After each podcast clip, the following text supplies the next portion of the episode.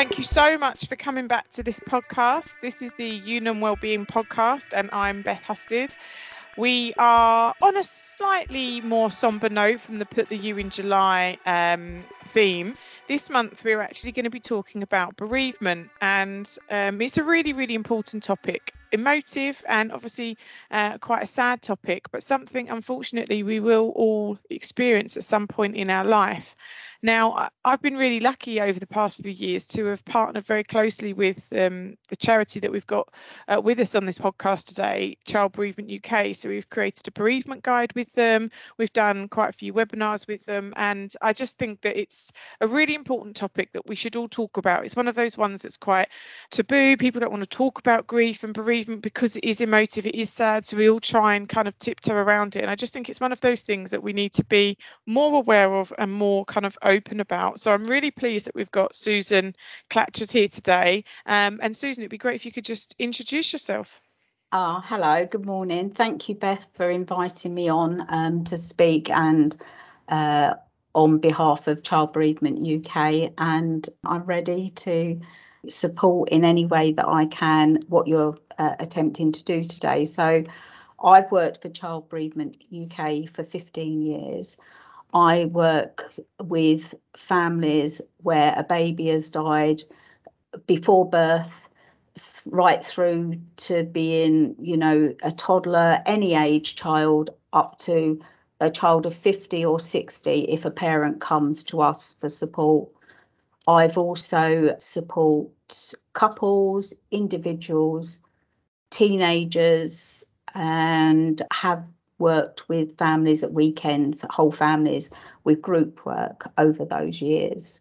And obviously, because of what's going on at the moment, we haven't been able to do that for the last year, face to face. Oh, but still being able to carry on the good work and oh, yeah. support individuals yeah. grieving. It's yeah. it's it's just one of those topics, like I say, that I really wanted to just just get out there. Um, and talk about an awful lot more. And, and whilst it is Child Bereavement UK, this session today, this podcast isn't just about the, the loss of a child. Um, whilst it is really sad um, to lose children, we actually can lose anyone. We can lose parents, friends, loved ones, partners. Um, it's one of those things that unfortunately is there for, for everybody to experience. And what I really wanted to, to think about today with the, the expert help of Susan is thinking about kind of bereavement and grief, thinking about what it is and, and really, Susan, what it can feel like. So do you want to just get mm. started on, on that as a beginning piece? Yeah, it can feel, for some people, they can feel numb to be to begin with. It can go on for a few months, couple of months, first three months generally, sometimes longer, feel out of control, deep, deep sadness, overwhelming, uh, a sense of dread, and um, you know, losing of motivation. You can feel irritated uh, with partners. We can feel scratchy and you know, uh, angry at times so very lonely and um and it, you know this emptiness there's something missing kind of. well there is something missing mm. isn't there that's the the sad thing and and mm. I've seen it from when I've done um, webinars before because what we've been trying to explain obviously from a when we've done webinars we've been doing it as a business ex- experience as a line manager as a as a business. What can we be doing to be supporting those mm. staff? Um, because it is if you know it's never one size fits all. Everyone's going to be doing something slightly differently which is quite needs to be quite person centered and and also why I think each individual can't compare what they're going through to someone else because you look at your partner or you look at someone else and think well they're doing it in a completely different way to me Mm. Um, so is is that a real thing? You know, is there different ways that people can grieve? Oh yes, definitely. I mean, I believe that a lot comes from our family histories, from what pains and traumas the family might have experienced over the years, um, what the country has experienced over the years, depending on what you know country a person is is originating from and um, and then what the family how they grieve how they uh, communicate with each other the cultures the religions all comes you know into how we grieve and so men and women generally grieve differently.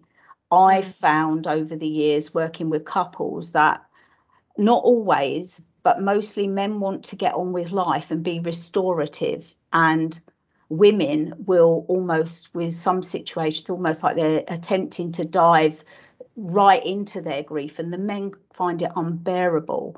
So what they need to do is what we call oscillate um, you know in time find a balance. You go between the two and so that somebody that's restorative it can be a woman also can go to be restorative more than into the into the grief um, that they can begin to look at the you know their sadness and talk about how they're feeling and what the work that I would do with any two people together whatever the situation is to I'm the person that's there that they can say the things that other Mm. people can't bear to hear Yeah.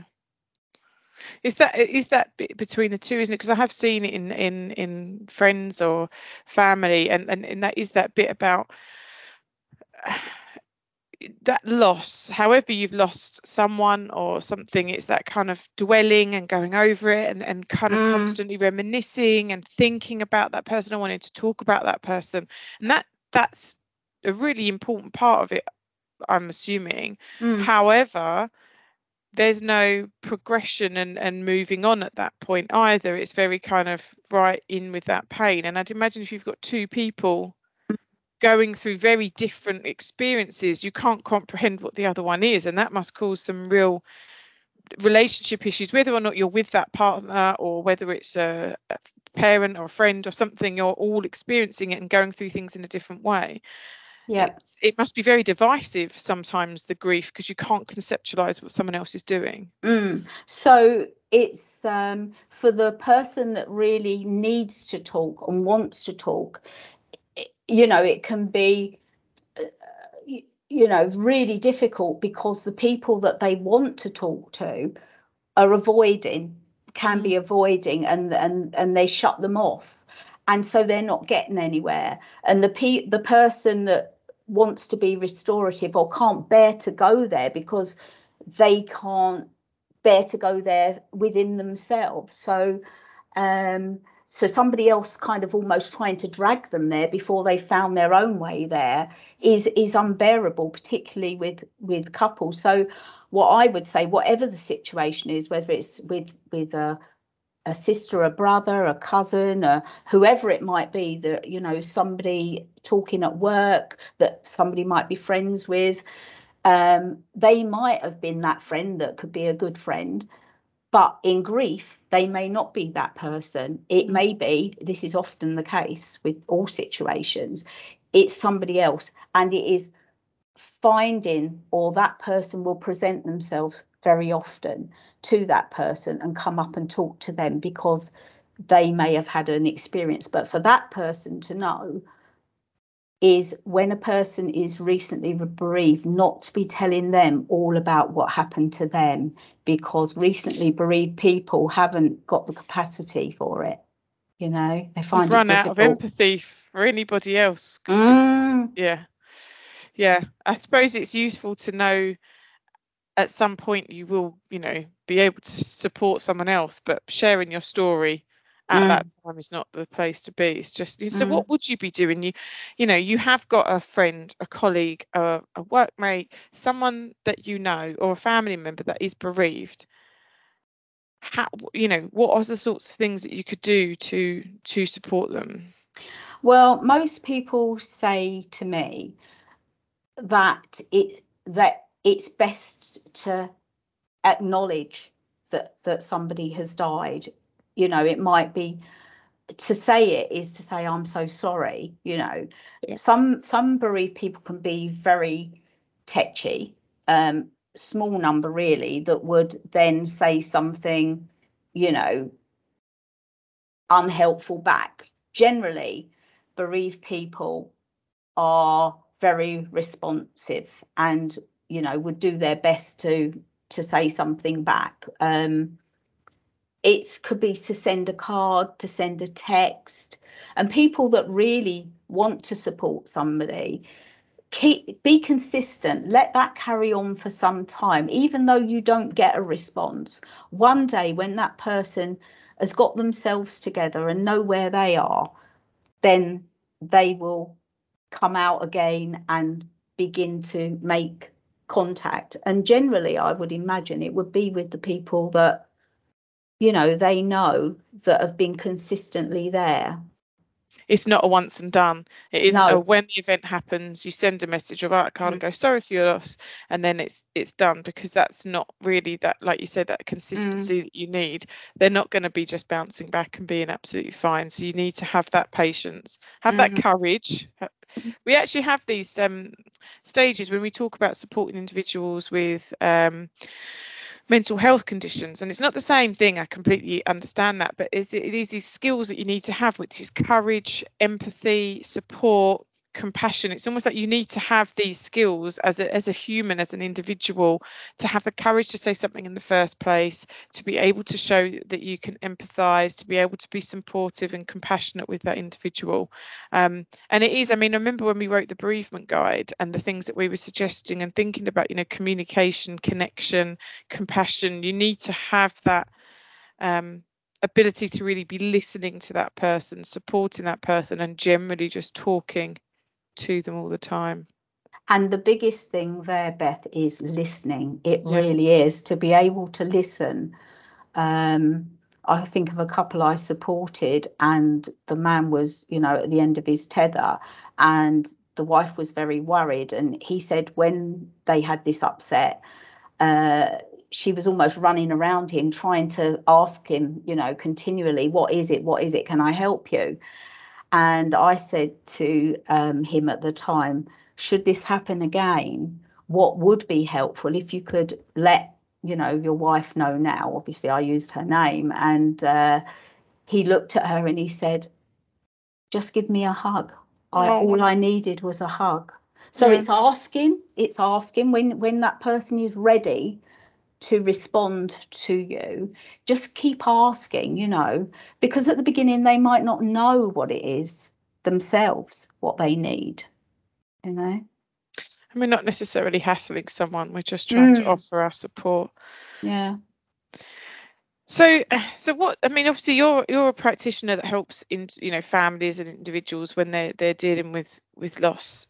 What other sort of support is out there? Because not everyone is going to be able to, you know, one they're not grieving the loss of a child, so they wouldn't have access to someone like yourself. What other support is out there for you if you are experiencing loss, or if you wanted to give someone some uh, like a place to go to that might help Yeah. them?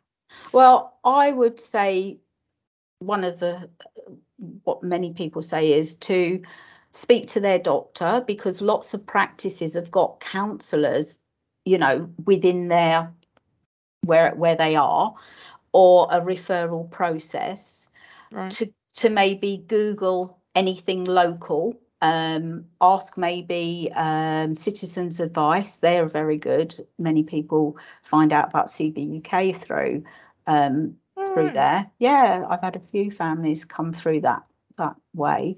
Um, there is the BACP, British Association of Counselling and Psychotherapy, and the Counselling Directory.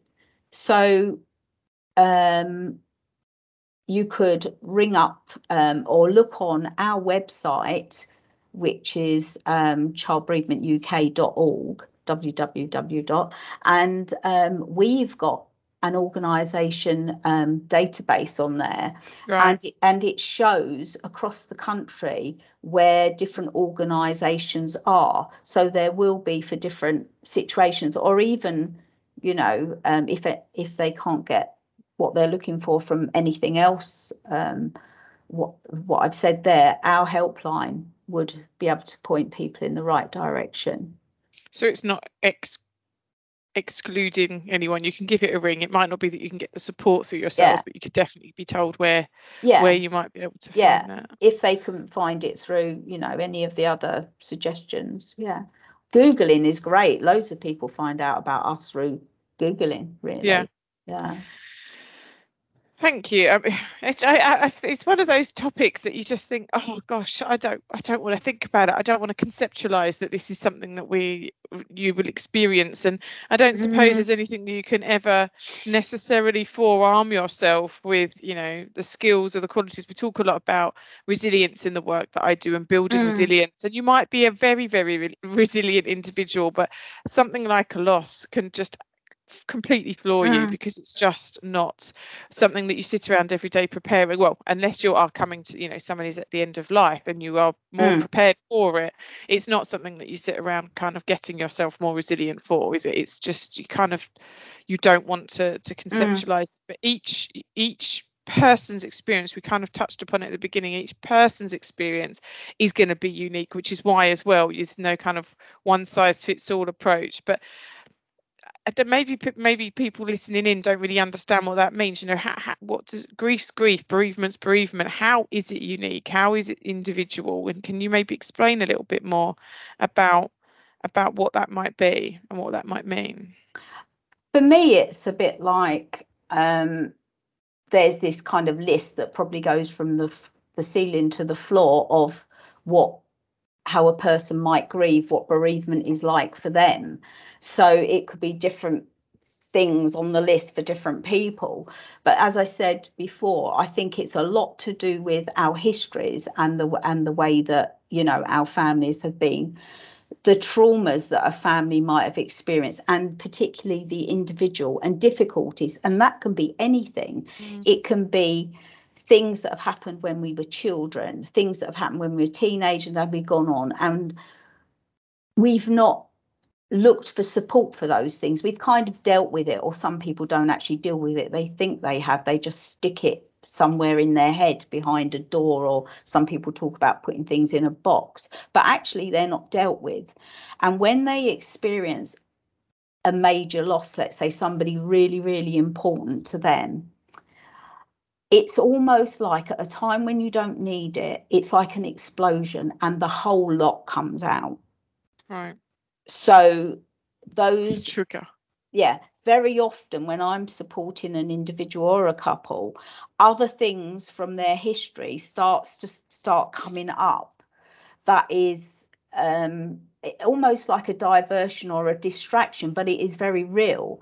So i would suggest to them after a time that maybe because the support that we give is uh, around the bereavement that they've had a referral for that these other issues that is really affecting them as a human being it might be mental health issues in the family Yeah. it might be drink drugs sex you know it can be anything there are so many things that people experience and just talking about you know the times that we're living in now this last year plus is very much like uh, out of control loss Yeah. of loss of the way we've been living so it's stirring a lot of things up in people yeah It's been a big year this week, year, hasn't it? There's just been well, nearly two years really. It's just been a massive, big, so much going on, and probably loss being experienced in a completely different way, um, and we're not being able to actually fully, you know, hug people and grieve with Mm. people and things like that. It's it's um un incomprehensible, really. Um, but the next thing I actually wanted to ask you is because I deal a lot with employers and we talk a lot about, you know, oh, so and so's off off work, um, uh, like bereavement leave, etc. And th- you know, there's one. Some businesses don't even have it as a policy. They don't even, con- uh, you know, haven't thought about it. But two, then it's like, oh, well, you can have two weeks. So I'm just interested with this whole concept of, you know, people picking themselves up, getting on with life, and actually, I know, um, you know, we couldn't, we can't change businesses' perception of you have two weeks off but two weeks to me to grieve the loss of a partner or a child or a or even a parent anything. I remember seeing my husband having to go back to work after two weeks of you know and normally you the bereavement starts and you- don't get the the person passes away and then there's two weeks and you have to go back to work. The the funeral might have only been three days before all of that and it's all kind of just you have to just get back up on on with it and um is that a good thing to just throw yourself back into something like work if you've been experiencing a loss, or is there pros and cons? I'd just be interested to kind of hear what you think about people picking themselves up and getting on with it with this two week type leave thing. Yeah. Um, for somebody uh, who has experienced, you know, such a deep loss, um, two weeks or one week it, for a lifetime, this is something that's going to be forever. It's so final. And in those first three months, we're sort of in that shock period, really. And then the reality begins to to come in and you know um so for some people uh, in my experience, a small number, and generally it would be the man in who uh, needs to get back there, you know, to bring in the salary. Uh, they like the structure. Yeah. And uh, it's uh, they they tend to do that more than a, than, than a woman does. Every now and then, I experience oh, a, a woman that will rush back into work. And then, of course, I've worked with many families over many years, and I've learned lots from those families that I've I've worked with. And I I know from history, from other people, what will then happen. Um, people like to be busy, they like to be distracted. And it's again that word it is about finding a balance because um, the distraction eventually becomes too much and then i'll be hearing i can't sleep at night i'm having nightmares and mm. it's almost like the things that they're not dealing with during the day are once we get into quiet time it all comes in you know yeah so um so I think um, it's best if people can not be over busy, that they have get the support that they need and around you know the working situation because of the work that i do um, particularly where it could be a baby then some parents can have you know uh, i think it's a, a, their maternity leave a year yeah. off you know so but others can't so mm. that people um, they don't all go back uh, straight away. Um, every organization is different at the way that they they support their their staff in that. But um, it, it, it is about having managers that understand that can be there to listen that when a person comes back into the office that a conversation has happened that how would you like to do this? Are you do you want to speak to your colleagues? Would you how would you like this to be you know um uh, one lady I supported, she told me she used to go into the loos at work and get in the cubicle and roll around on the floor crying. Nobody knew. She must have been mm. stifling her, her tears or something. But, you know, regardless of the relationship, um, you know, can you imagine that that has happened? It's it's kind of unthinkable. Like you said, it could be a husband, a partner of some kind, a brother, a sister. All those relationships can be good and bad too. Yeah. You know, so it depends on the relationship that that person and the depth of that relationship will be the depth of the pain that a person is in and from my experience grief it's in our bodies so some people talk about they feel like layers of their skin has been ripped off they really feel like that but there's um, like a piece of wood in, inside their chest and I know for myself, like you mentioned, you know, uh, per, things that are personal to us. When a person that was very extremely important to me died, I experienced this aching arms. Now I'd heard about it, but I'd never experienced it before. But I can't. It was it was very soon after that person died, and it started in you know the middle finger of my hand, and this pain went up my arms and I think it lasted for nearly six months. So it's to do with the brain. You know what i've read is it's to do with the brain and some people can experience what is called broken heart syndrome and it is very real.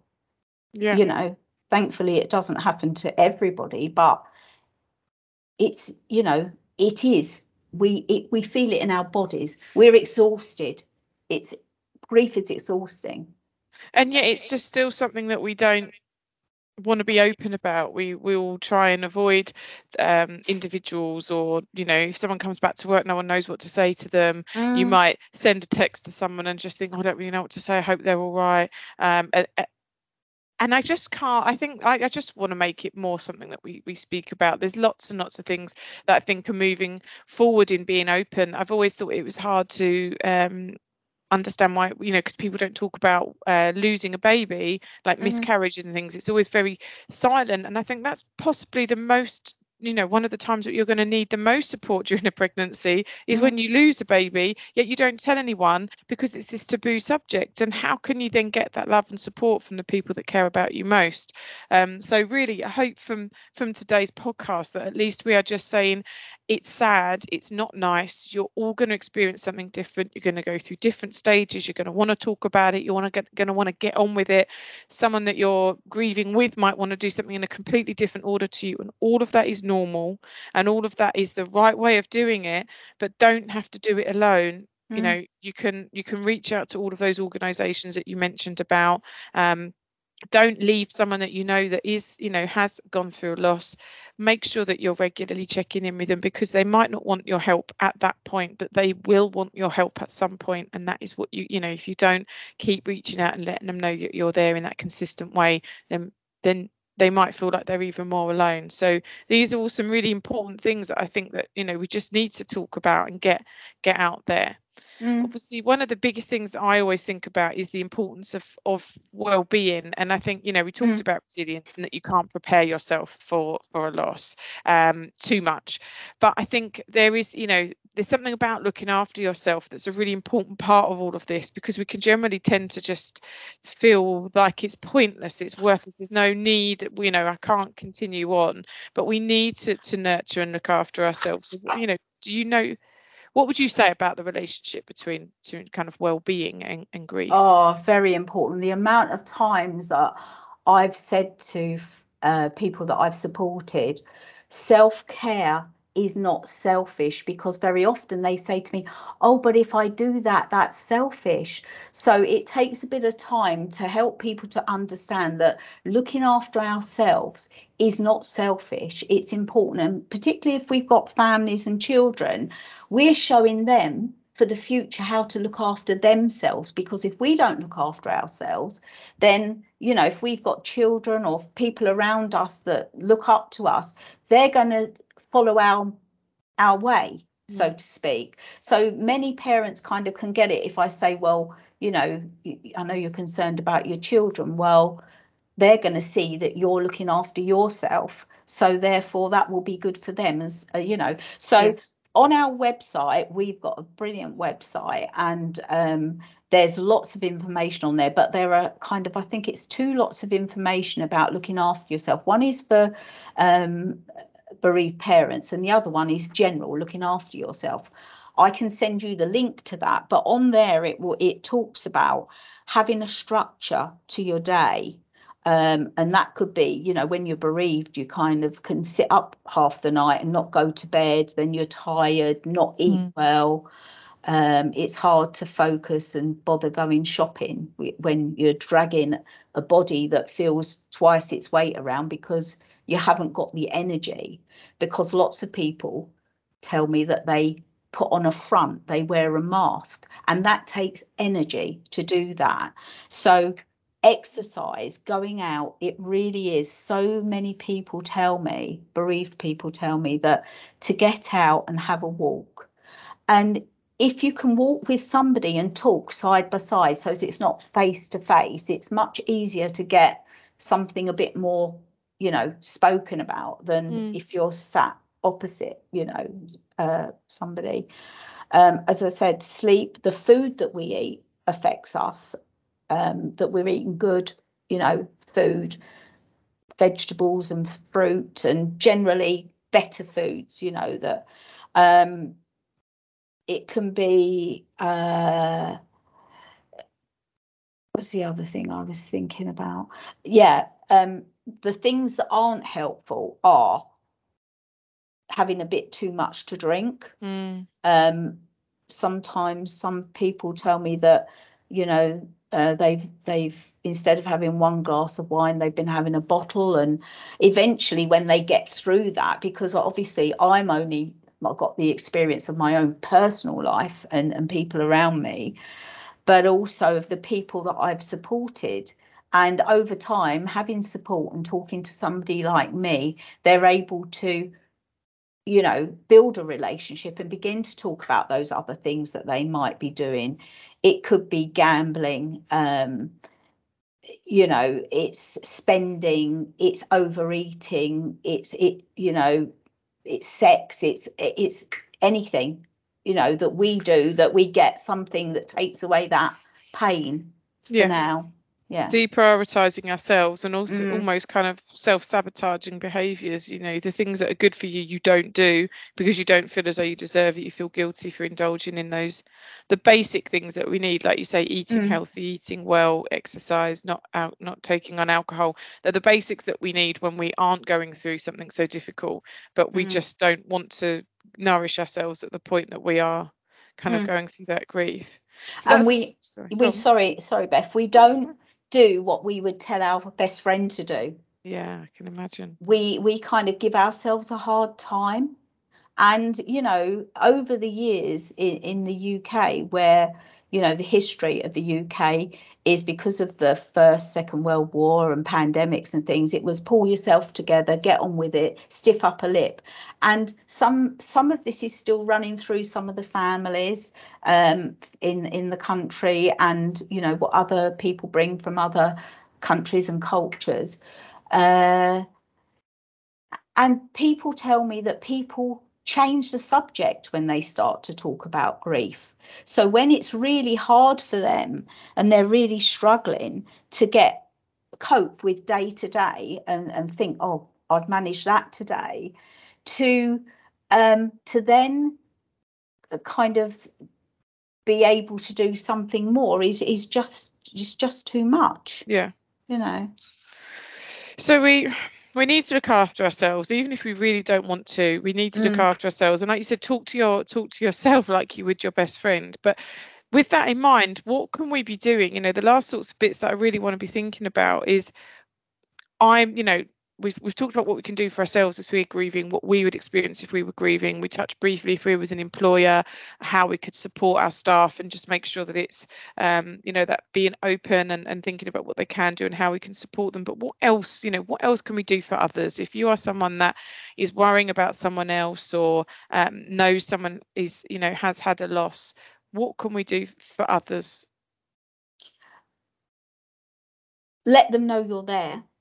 Nice. as you know that um call them up send them a card as i said before um invite them out because very often people invite people and then when they don't turn up or they say no a few times they don't ask them anymore Yeah. but actually there will come a time and there does come a time and then they're saying you know to me nobody asked me anymore. Um send some flowers yeah that kind of thing Help them out, give them Mm. a hand with things. cook a meal it, Yeah. you know in the early days you know many people talk about uh people just bought food round you know Yeah.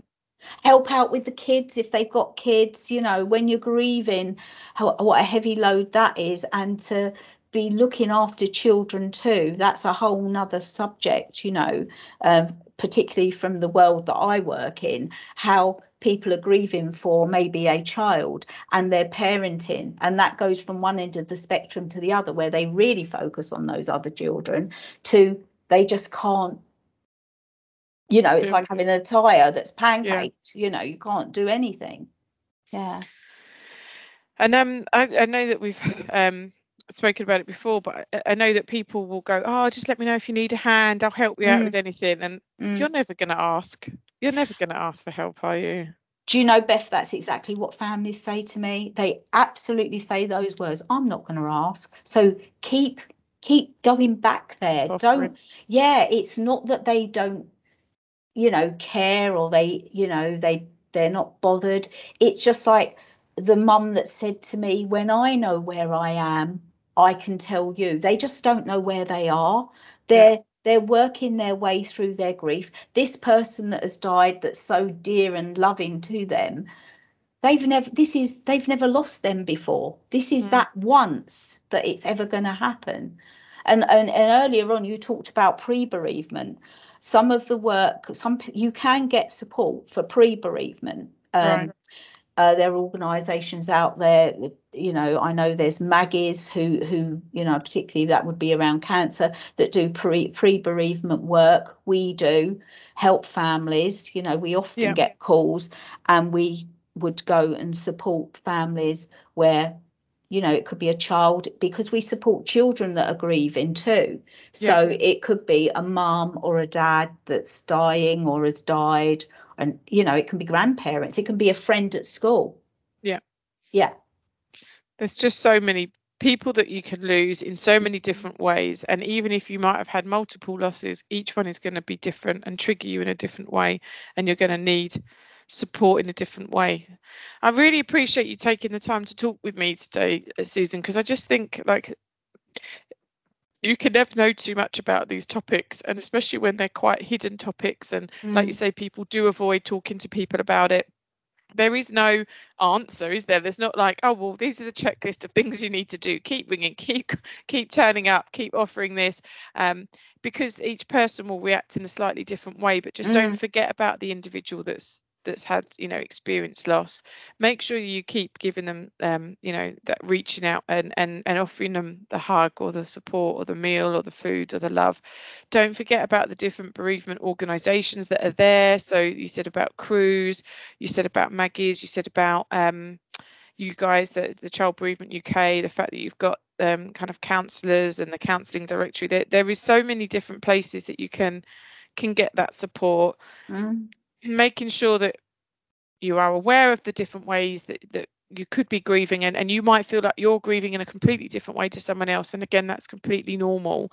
So just look after yourself. Don't feel guilty about prioritizing your well-being because that is going to be something that is going to be helpful towards you know the process that you're going through. And there is a process and it's not going to go away. And like you say every single experience that someone goes through is going to be a completely different process and experience but know that there is the support and know that things progress you know you don't get over it but you just will get through it and and be able to to cope and that's what people like you are there for.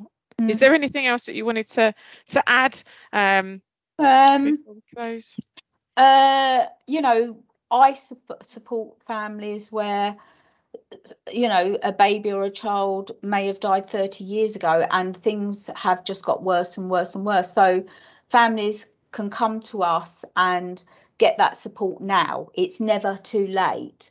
Um, families that will tell me that they one family says that they pull the drawbridge up so they shut everybody out and they have to get themselves to an okay place first and they feel safe within that you know environment until they're ready to put the drawbridge down and come out uh, you know that's the kind of thing that people do and um and and they it it's something that we talk about rebuilding lives together and that's what we do at child bereavement uk and many other organisations help families people who are grieving to do that so yes like you said please make sure that you get the support that you need because it is a process like you said beth.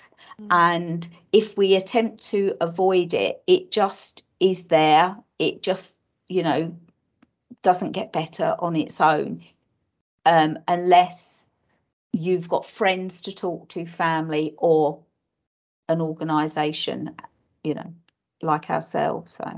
Yeah. Thank you. Thank you very much. And thank you. It's such a touching subject, and I really appreciate your time um, for, for helping us out today. If you think that this podcast might help anyone that you know, please, you know, share it with them um, and we'll join you next time for the next one. Thank you.